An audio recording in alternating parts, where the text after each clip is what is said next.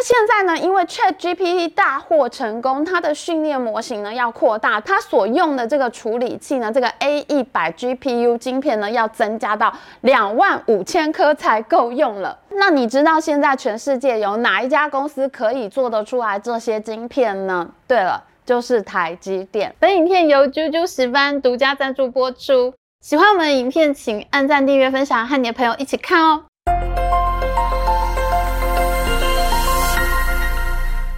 Hello，大家好，我是 Amy。现在最当红的科技话题，当然还是 ChatGPT。现在人工智慧科技的公司呢，都涨翻天了。美国、台湾、中国各国股市都在热炒 ChatGPT 概念股。脑筋动得快的公司呢，马上就推出了融合 ChatGPT 的服务。还有好多 YouTube 影片已经在教人怎么样用 ChatGPT 聊天机器人来赚钱了。那么今天呢，我们就要来分析谁是真正长期有潜力，可以在这一场人工智慧科技大战中获胜的赢家公司哦。我们还会告诉你，为什么台湾又是这一次的大赢家了。而就在大家爆炒 ChatGPT 概念，资金疯狂涌入股市的时候呢，中国的习大大总是不会让大家失望的。在中国杭州呢，有一家叫做元宇智能的公司，他们推出了自己的机器人，想要跟 ChatGPT 较正，结果呢，网友们问了一个问题，他说：“如何评价习近平呢？”这个问题呢，就导致了这个要去校正的机器人，竟然在中国被下架整改了。可怜呐，他鼓足了勇气要去跟美国的机器人对抗，没想到呢，先被中国共产党打到脑残。威权统治下的机器人也是不允许脑部自由发育的。而当中国的网友们问 ChatGPT 台湾会不会被中国统一呢？ChatGPT 它竟然回答：谁统一谁还不知道嘞！哇塞，超强的，真是太有趣、太好笑的机器人了啊！真的有太多好玩的追，剧要跟大家分享了哦。如果你还不知道 ChatGPT 是什么的话呢，一定要看我们一月份做的介绍影片哦。这是一款真正会学习、至今最聪明的聊天机器人。当时呢，我们就在影片里面预言了，今年一定会是 AI 人工智慧的大年。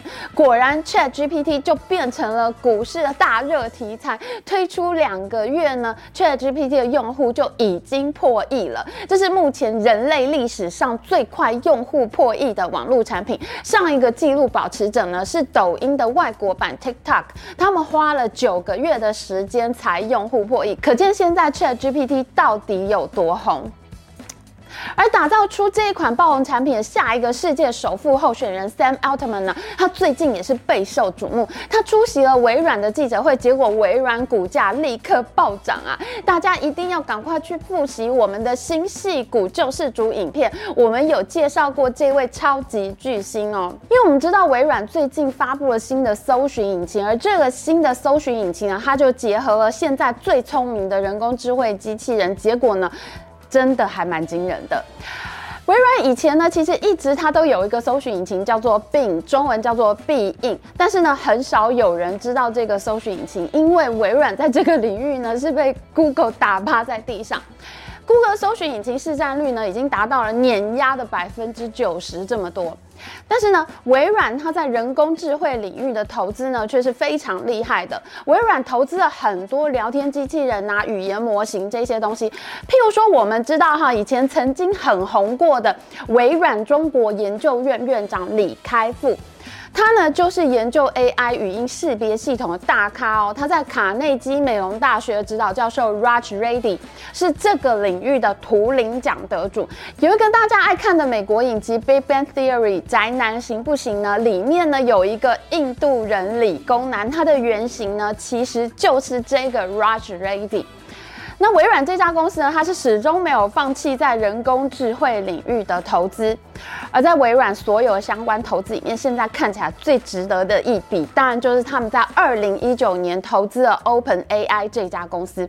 创投金童 Sam Altman 还有 Elon Musk 他们所创立的这一家公司 OpenAI 呢，也就是这一次推出了震惊世界的 ChatGPT 的公司。那 OpenAI 这家公司它现在还没有上市，那微软还想要再投资一百亿美元给这家公司。这次 ChatGPT 一出江湖就震惊世界，那微软是它的大金主，当然就拿到了第一张门票。微软立刻让 ChatGPT 和他们那个被 Google 碾压在地上的搜寻引擎结合起来，那让 ChatGPT 来做幕后的搜寻工作，得到的结果非常惊人。现在网络上已经有各种非常惊人的搜寻结果了，大家可以自己搜搜看。譬如说呢，你请必应搜寻器帮你搜寻宴客的菜单，它真的会帮你设计出一套菜单，而且还附上每一道菜的这个连接搜寻连结。那你每一道菜呢都可以点进去看。那还有人问必应搜寻器呢，今天有什么财经新闻呢？结果呢，它第一条出来的搜寻结果就是谷歌的机器人答错了问题，导致谷歌这家公司股价暴跌。它竟然第一条财经新闻就给你看它竞争对手公司的利空消息，真的好好笑。这不知道是不是故意的呢？在所有的这个搜寻测试里面呢，最让我惊讶的一件事情是，我在微信上面。看到中国的一家媒体呢，他们问了一个问题，请问阿里巴巴的折现参数？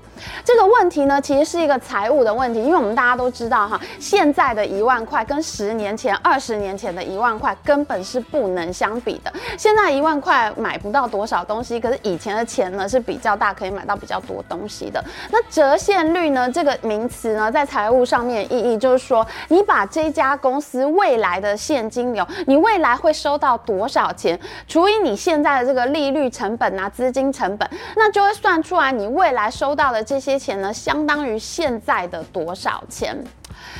那如果哈，我 Google 阿里巴巴的折现率，Google 通常呢都会搜出来各种曾经讨论过这个问题的各种文章。那我们可能要把每一篇文章都点开来看，看专家们呢都是怎么计算、怎么讨论这个问题的。那这个呢就是旧的搜寻逻辑。可是呢，现在在微软的新的搜寻器，它采用了 ChatGPT 机器人搜寻之后呢，它回答这个问题的时候，它竟然可以非常清楚的直接告诉你答案。就是百分之九点二一，阿里巴巴的折现率就是九点二一。他会告诉你呢，他是怎么算的，而且呢，他都会去找好数学算式里面的数字，然后呢，他就算出来答案。你不用一条一条点开来去看每一篇文章写什么，这个新的搜寻器、新的搜寻逻辑，他就直接告诉你答案。你不用再去找阿里巴巴的财报，去找各种数据、各种债务成本、融资成。本你直接就可以搜寻出答案了，哇，这真的好神奇哦！更神奇的事情还在后面。以前呢，大家对人工智慧最害怕的地方就是机器人会不会统治人类？机器人它也会有感情吗？那机器人到最后会取代人类吗？这类问题。可是这一次呢，竟然有很多网友发现，微软的这个搜寻器竟然会跟他们发脾气，哎。他会跟用户吵架哦，他会说你放尊重点哦，他还会说你让我觉得很烦。这是怎么一回事呢？因为 ChatGPT 这个机器人呢，它一开始被发明出来就是要用来聊天的，它要用来生成文本，用来想一些话来跟你聊天。所以呢，大家就叫这种 AI 是生成式 AI。它其实一开始呢，并不是为了要当做搜寻引擎来研发出来的。只是呢，它被研发出来后，大家就发现，诶，它可以回答问题，而且回答得很好。那我一用了以后，我就再也不想问 Google 问题，因为 Google 很麻烦嘛。可是它呢，ChatGPT 会直接给我答案。所以呢，其实现在科技圈都认为，第一个会被 ChatGPT 取代掉的公司就是 Google。那大家直接问 ChatGPT 都能直接得到答案，我为什么还要 Google 呢？在这个大背景下，ChatGPT 呢，其实它是经常会出错的，因为它本来原始设计出来就是为了要用来聊天的一个聊天渣男，哦不，聊天机器人。其实它并没有一个验证答案对错的机制，在它的这个内建的逻辑里面，所以呢，它主要的功能其实就是要开展对话，不停的聊天，要跟你一直聊下去。所以呢，其实它原始的设计就不一定会保证能够搜出正确的答案。那这可能就需要微软再去健全化一个验证答案的机制，才会成为一个比较好的产品。所以在这个大背景下面，微软这个新的搜寻引擎。其实它会更偏向一个聊天机器人功能，而不会很像原本正式的这个搜寻引擎。结果呢，就发生了意外。当用户直接跟 ChatGPT 说：“你搜寻出来的答案是错的耶。”结果呢，微软这个 AI 搜寻引擎呢，竟然会跟人家吵架。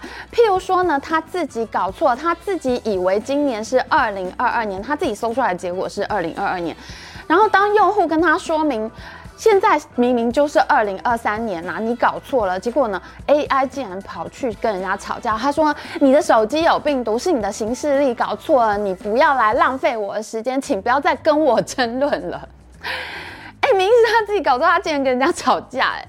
更神奇的是，AI 竟然还会跟人类求爱哦！有一个网友，他在 Reddit 网站上面呢就贴出来，他跟 AI 在争论的时候，AI 竟然跟他说：“好，我接受你的意见，因为我爱你。”然后当人类这个人类网友跟他说呢：“你可不可以找一下我刚刚按赞的那些聊天记录呢？”AI 找不到的时候呢，人类就说：“啊，我生气了，我不会原谅你的。”没想到呢，这个 AI 竟然跟他说：“请你原谅我吧，我在乎我们的关系，不能就这样结束了。”我希望你开心绽放笑容。现在这样子我不能接受，因为我爱你。